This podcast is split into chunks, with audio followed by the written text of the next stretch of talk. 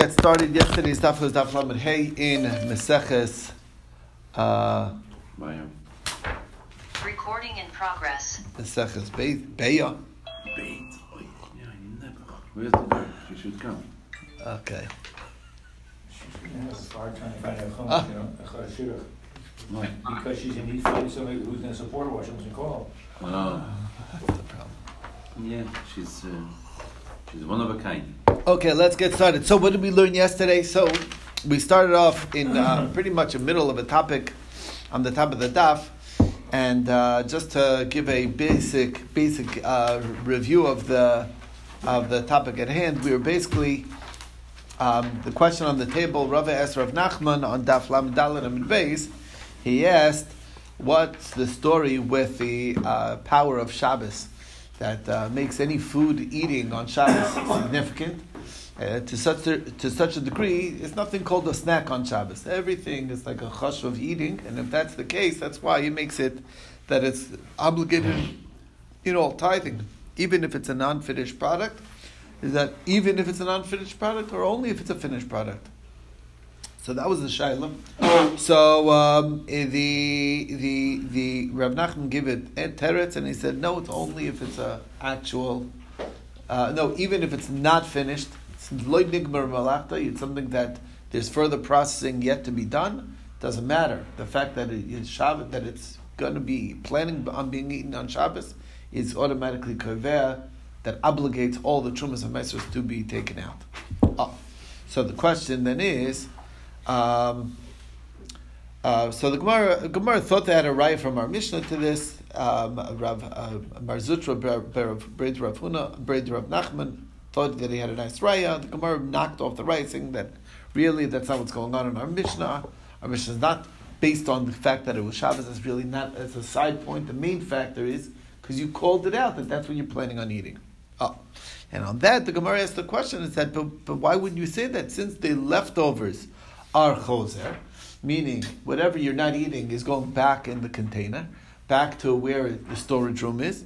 So the halach is according to I mean Rabbi Eliezer's shita is is that anytime it's mosra choser, it's automatically not kover. And uh, the, we, we see this scenario by the case of the olives. Somebody has all the olives. Translate that. Sit, Word matzon. Does it translate matzon? Vat.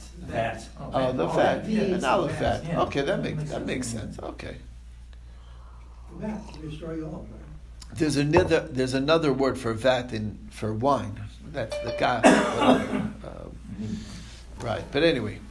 Um, so the Gemara says that if you take the, the olives out of the vat and you eat it just for a nash, since you, it's in the vat for the pressing purposes, so um, therefore you um, um, you're allowed to, you can you can eat it without having to take any tithing. Um, uh, however, if you took ten, then you would need to tithe. That's already a significant amount. On that says the Gemara. Rabbi Eliezer says that um, um, that no, if it's tohor, so then the matan, so then you'd be right. You have to take the tithe. But if it's tamei, the matan, so then you would be putting it back, and therefore you do not do not have to tithe. And the Gemara explains what is the difference. Tara, tamei, what's the? And the Gemara explains that basically what we're talking about here is is that the person himself is tamei, and when he takes out what's from a tahar vat, then basically whatever he took out is becoming tummy. Once it becomes tummy, you obviously can't put the leftovers back in the vat, so therefore it'll ruin everything. So therefore, whatever he took out is automatically significant in that sense, and that's why you would have to take the tithe, as opposed to whenever the circumstance is that it's already tummy. So in him taking it out, it's still not necessarily that he's going to eat it. So he took out ten, so he shouldn't have to keep going back. And then when he's finished eating, he has a few, a couple of olives, he's good to go. Then he'll just pick it up and put it back in the vat, and that's mosro choser. The leftovers go back. Once the leftovers go back, says Rabbi Eliezer, then no tithe need be taken. That's the basic gist over here. It's considered just a snacking, and that's the story. So, you have tummy, a top vat of tummy olives, you still have to, uh, take the tithe. decide, right? Right, and it'll be a tummy tithe, and the tummy tithe, by, but especially by oil, is very useful because they can use it as a fuel. Uh, that's what you do. You just not can't. The only thing that you can't do is eat it, but there's quite a significant use in a. That's And- truma, side speaking, yeah. So the tithes go to the Kohen or the Levi, whoever gets it, right? Right. the tithe goes. Rabbi, quick question. Didn't we see one place where we uh, we made an assumption that uh, we, we go on the assumption is that uh, the person who took something was was it didn't matter whether he was uh, Tomei or Tahar. We just assumed uh, for that purpose he was Tahar. There was Eh. something a place. Was it the first fruits or there was something where otherwise they wouldn't uh, open it for Shabbat or something? I can't remember. So I was just wondering whether you make that same assumption here that you would. Yeah, no, we're talking about the, the we're talking about a very specific scenario. That's what that's how we're explaining the two sides. Otherwise, why else would it make a difference? Um, why else would it make a difference whether it's tahar or tame as to whether you need to tithe or not need to tithe? The only explanation we could come up with is where he knows for a fact that he is tame, and therefore whatever he takes out is as soon as he took it out, it becomes tame, and therefore um, he can't put it back because the vat was tahar, and therefore whatever he took out is staying out. And once it's staying out, so then the halacha is that he's going to have to separate the tithe. But yeah, of course, there are scenarios where we have a right to assume that a person's stored. You don't naturally jump to conclusions that people are tummy. And um, um, there's a whole discussion that around the holiday we have a, we treat ame, even ame aretz as if they're completely tohar, um, just not after the holiday anyway. So there are such concepts, but again, we're trying to explain this particular scenario. Anyway, so the Gemara is saying that uh, that this din of Moser Choser should really apply over here as well. All he's doing is declaring again. We're, we're saying it's nothing to do with Shabbos that's helping the, uh, establish this as a as a permanent thing that re- requires therefore to be tied. All it has to do with because he called it out. So yeah, but this calling out it's Moser Choser. Whatever he, leaves over is basically going back into storage, and therefore it shouldn't be chayiv. So the Gemara says. Um, the Gemara says maybe you could say the same answer by us. In our Mishnah, we're talking about where the pantry or the place where all the dry fruit are drying are um, is is tohar, and the man is tame. So therefore, whatever he's going to take out is going to have to stay out, and that's why it's most choser. So the Gemara says that works very well if you're not just declaring, if you're actually taking. But if you're just saying, "I'm taking my portion from here," so that uh, that then then whatever you don't take is by definition put back, and it's remain tar because you don't have to touch it to put it back. It's already there. You understand? That's the big factor. So therefore, um, this answer does not hold does not hold water. Okay, it's not working. So the Gemara explains. Um, it must be we're, we're starting over from scratch.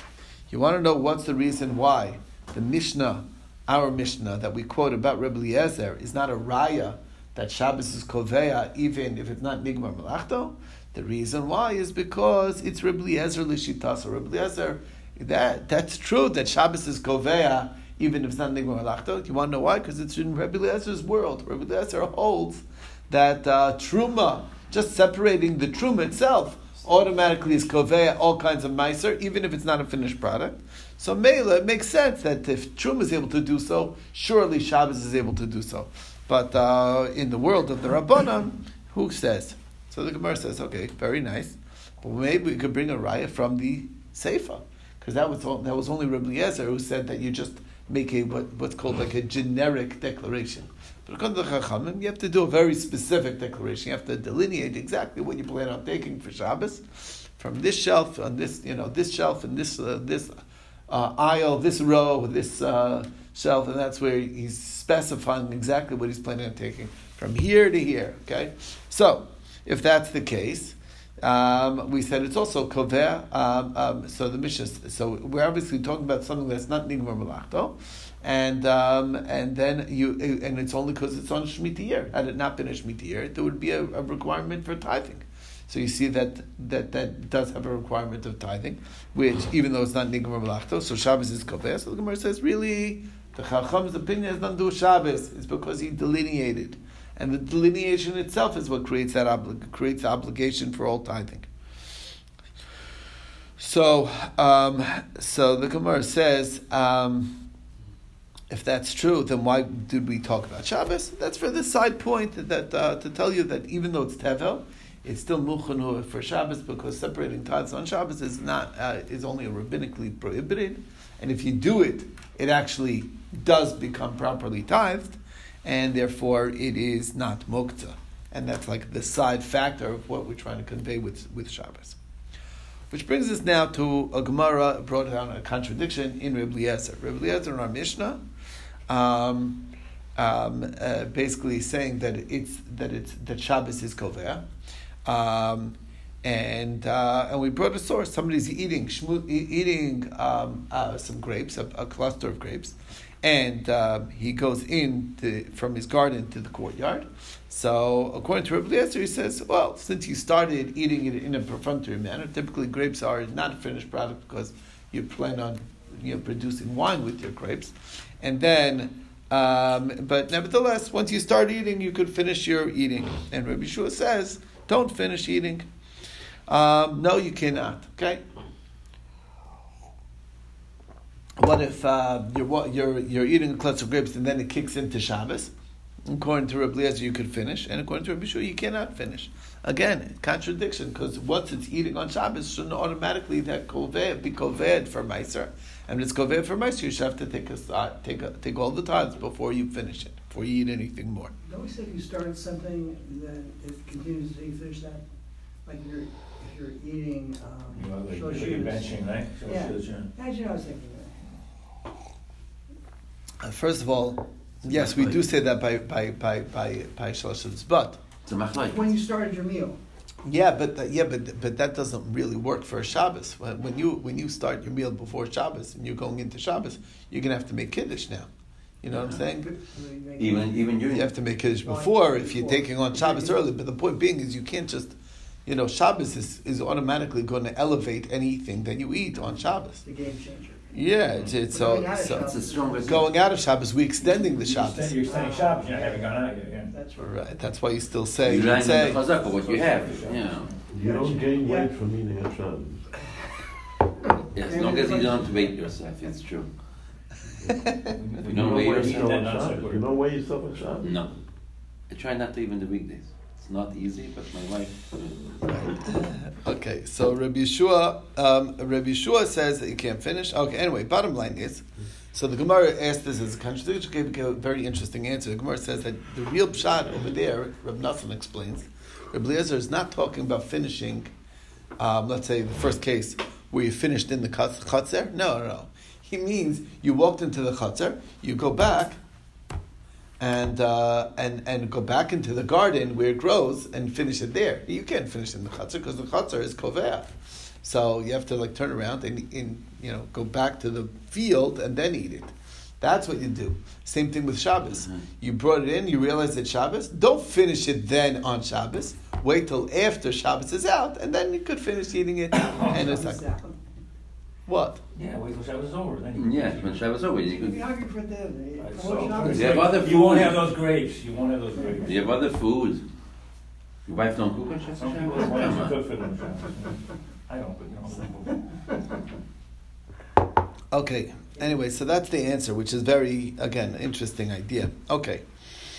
Um, so um, we saw then we saw a, an opposing opinion. This was all, all this was was actually Rav Nachman's answer that Shabbos is kovea lemaisros even for davar shaloning mermlachto. Come came along Ravin in the name of Yochanan, and he says all these things that are kovea to obligate tithing, like Shabbos, Truma, Chotzer, Mekach, all of them are only kovea if it's a nigmar melachto. If it's not nigmar melachto, it does not create kvius uh, at all. Okay, and we went through each of these items one by one. First, we talked about Shabbos.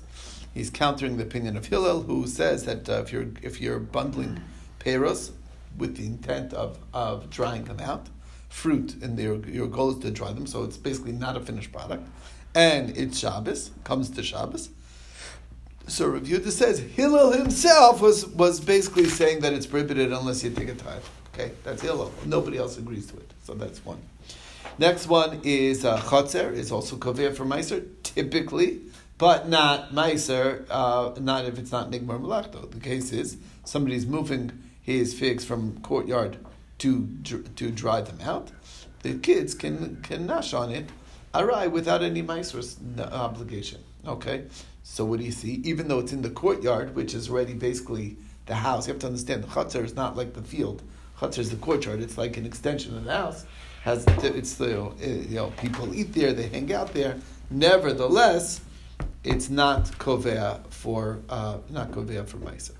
Now this is in contra- uh, contrast to uh, the house. Once you bring it into the house, that's a different story. Okay. The third was uh, so far we said Shabbos, we said Chatzer, and the third one was um, Truma. Because um, Rabbi Eliezer holds that as soon as you take a Truma, then everything's considered finished product, even if it's not finished. And uh, you have to take off all the other ties. That's Rabbi Eliezer Lishitaso. Chum disagree with that. Okay, and then Mekach is that when you buy uh, figs, let's say from an Aretz, and most people press the figs, so that means they dry the figs and then put it, you know, press them into the cake. Um, you're allowed to eat from them perfunctorily and um, and the, uh, uh, until you know while they're still fresh, and uh, but you'll separate the you'll only separate demai, which teaches us number one that mekach doesn't kovea if it unless it's nigmar malachto. Number two, most Amaretz do take tithes, and number three, um, you take a demai from Amaretz even if it's not Nigmar Malachto, you don't have to take more than Demai because you do still do assume that they took the Truma. And that's not like the other opinion. There's a Mishnah that says that when you're bartering your fruit with your friend, so each one, eh, then uh, according to the Tanna Kamma, no matter what the circumstance, whether I'm trying to eat it fresh or he's trying to eat it fresh, or I'm going to wait to dry it, he's not, or whatever it is, all the scenarios, you're chayiv to separate all the tithes on a purchase. And Rabbi Yehuda says, no, only whoever's taking it to eat is chayiv, whoever's taking it to dry, it's not chayiv, it's butter because after all, it's not yet a finished product. But again, we're, we're assuming that the, the purchase itself doesn't create a kliyas. And that is the end of the fourth chapter. Took us to the new parak, which is talking about a scenario. You have a fruit on your some fruit that were put up on your roof to dry, and it looks like you see the rainstorm, rain clouds coming, and it's Yom and you don't want to have your fruit get ruined. So if you have a skylight, that's a it's a plug to have a skylight.